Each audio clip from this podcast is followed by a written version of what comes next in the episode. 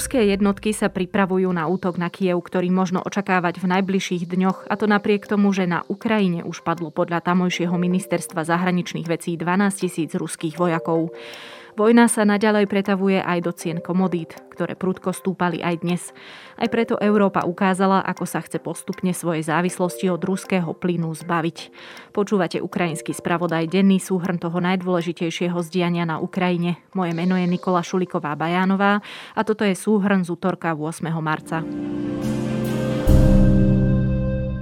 Na Ukrajine doposiaľ zahynulo podľa úradu OSN pre ľudské práva 474 civilistov, 861 ľudí utrpelo zranenia. Ukrajinský minister obrany Oleksí Reznikov uviedol podobné odhady, pričom povedal, že tieto čísla sú určite neúplné. Medzi obeťami a ranenými sú aj desiatky detí. Podľa generálneho tajomníka NATO Jensa Stoltenberga existujú dôveryhodné správy o tom, že sa Rusko na civilistov zameriava.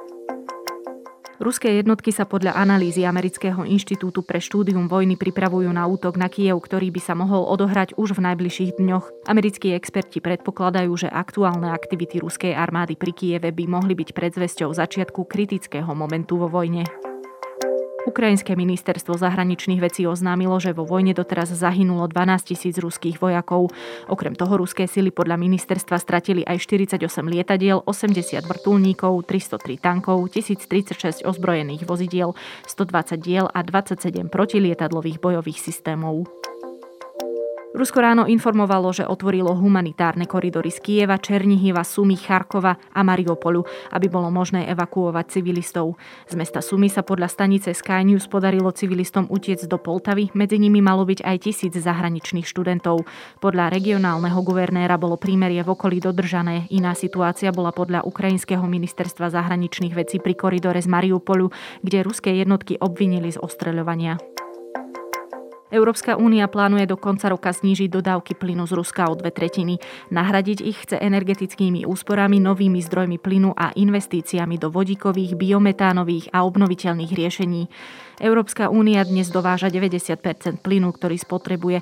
Z toho množstva je 45% z Ruska. Nasmerovať chce na to peniaze, ktoré sú už dnes vyčlenené v pláne obnovy. O návrhu sa má hovoriť na samite európskych lídrov 10. a 11.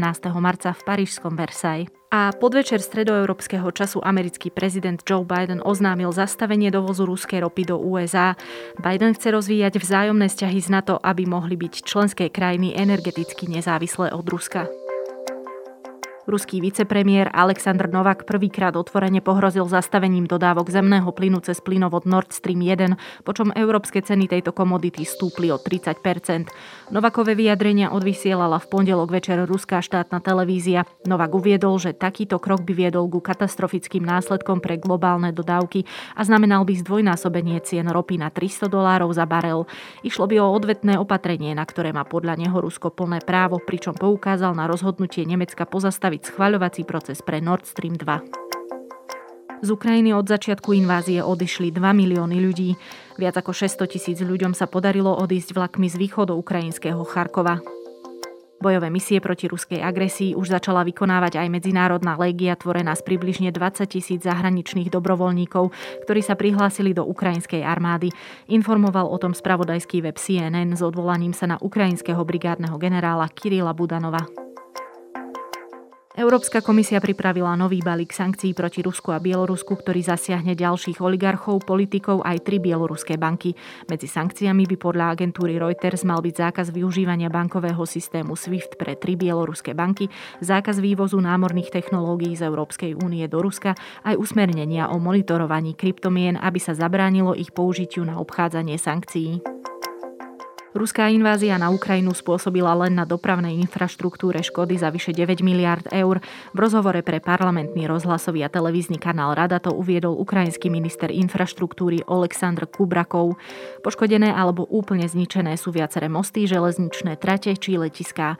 Presný počet minister nekonkretizoval. Ukrajinský minister zahraničných vecí Dmitro Kuleba vyzval medzinárodné firmy, aby zmrazili alebo ukončili svoje projekty v Rusku. Na zoznam firiem, ktoré svoje obchodné aktivity zastavili, sa v útorok pridal aj Adidas. Dočasne zatvorí svoje obchody a takisto preruší internetový predaj. Pre značku ide asi o 3% trh. V regióne zamestnáva približne 7 tisíc ľudí. Ropný gigant Shell sa ospravedlnil po tom, čo minulý týždeň kúpil zásielku ruskej ropy za zľavnenú cenu, keďže sa zaviazal ukončiť vzťah s ropou a plynom z Ruska. Spoločnosť uviedla, že okamžite zastaví všetky spotové nákupy ruskej ropy a zatvorí svoje čerpacie stanice, prevádzky leteckého paliva a mazív v krajine. Viacerí pravoslávni kňazi na Ukrajine v reakcii na ruskú inváziu žiadajú oddelenie od ruskej pravoslávnej cirkvi, pod ktorú ich farnosti patria už po stáročia. Ijov Olšanský, kňaz z kláštora Ukrajinskej pravoslávnej cirkvi v ukrajinskom meste Lvov povedal, že jediná cesta pre ukrajinskú pravoslávnu cirkev je nezávislosť. Ruského prezidenta Vladimíra Putina označil za kaj na súčasnosti. Zámorská hokejová NHL pozastavila všetky zmluvy, ktoré má uvedené s Ruskou kontinentálnou hokejovou ligou. Tento krok môže mať za následok, že profiligovým klubom sa stiaží podpisovanie kontraktov s hráčmi z KHL. Anglická Premier League zastaví vysielanie zápasov v Rusku a daruje Ukrajine 1,2 milióna eur. To je na tentokrát všetko. Už zajtra večer si budete môcť vypočuť ďalší súhrn z diania na Ukrajine. No a v riadnom dobrom ráne si zajtra budete môcť vypočuť rozhovor Janky Maťkovej s bezpečnostným analytikom o vojenských stratégiách ukrajinských a ruských síl na Ukrajine.